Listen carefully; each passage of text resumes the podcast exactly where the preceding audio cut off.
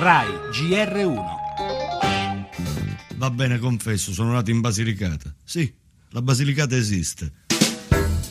Esiste. Alle 22 nessuno era entrato in fabbrica. Sale la tensione alla Fiat di Melfi, continuano i blocchi, l'attività è ferma da più di una settimana. In Basilicata lo sciopero si svolgerà a San Nicola di Melfi. Sciopero generale di quattro ore proclamato dalla sola Fiom e proseguono anche i blocchi davanti ai cancelli. Ci siamo dati da fare e con molta insistenza ne siamo venuti a capo.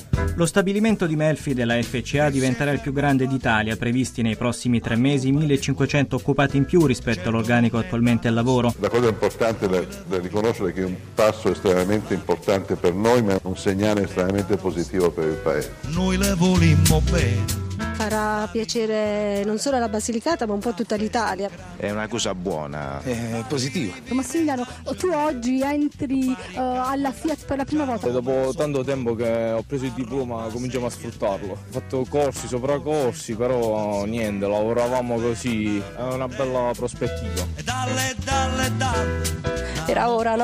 dalle, dalle. Era ora, no?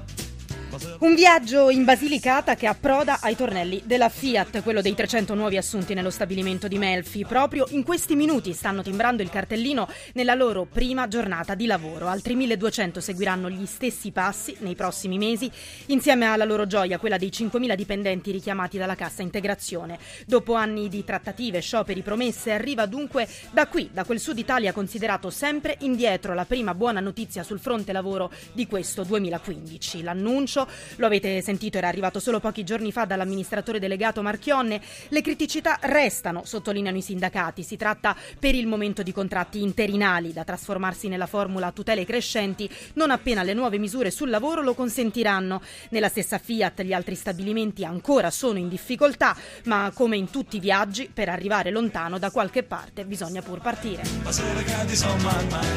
Nel nostro giornale ancora il PD sui carboni ardenti in pieno caso Cofferati, la minoranza mette in discussione il Quirinale, Renzi chiama Bersani e tende la mano anche ai 5 Stelle. Terrorismo scatenato tra Camerun e Nigeria, sequestri e devastazioni, schedature per le liste di passeggeri in Europa, Alfano annuncia altre espulsioni. Il Papa rientra in Vaticano dalle Filippine, la sua forte denuncia di un paese ferito da corruzione e diseguaglianza il fine settimana di tragedie in montagna, bilancio pesante inascoltati gli appelli degli esperti sul rischio valanghe e in chiusura poi lo sport, il calcio con la Juve che mette il turbo e volta a più 5 dalla Roma.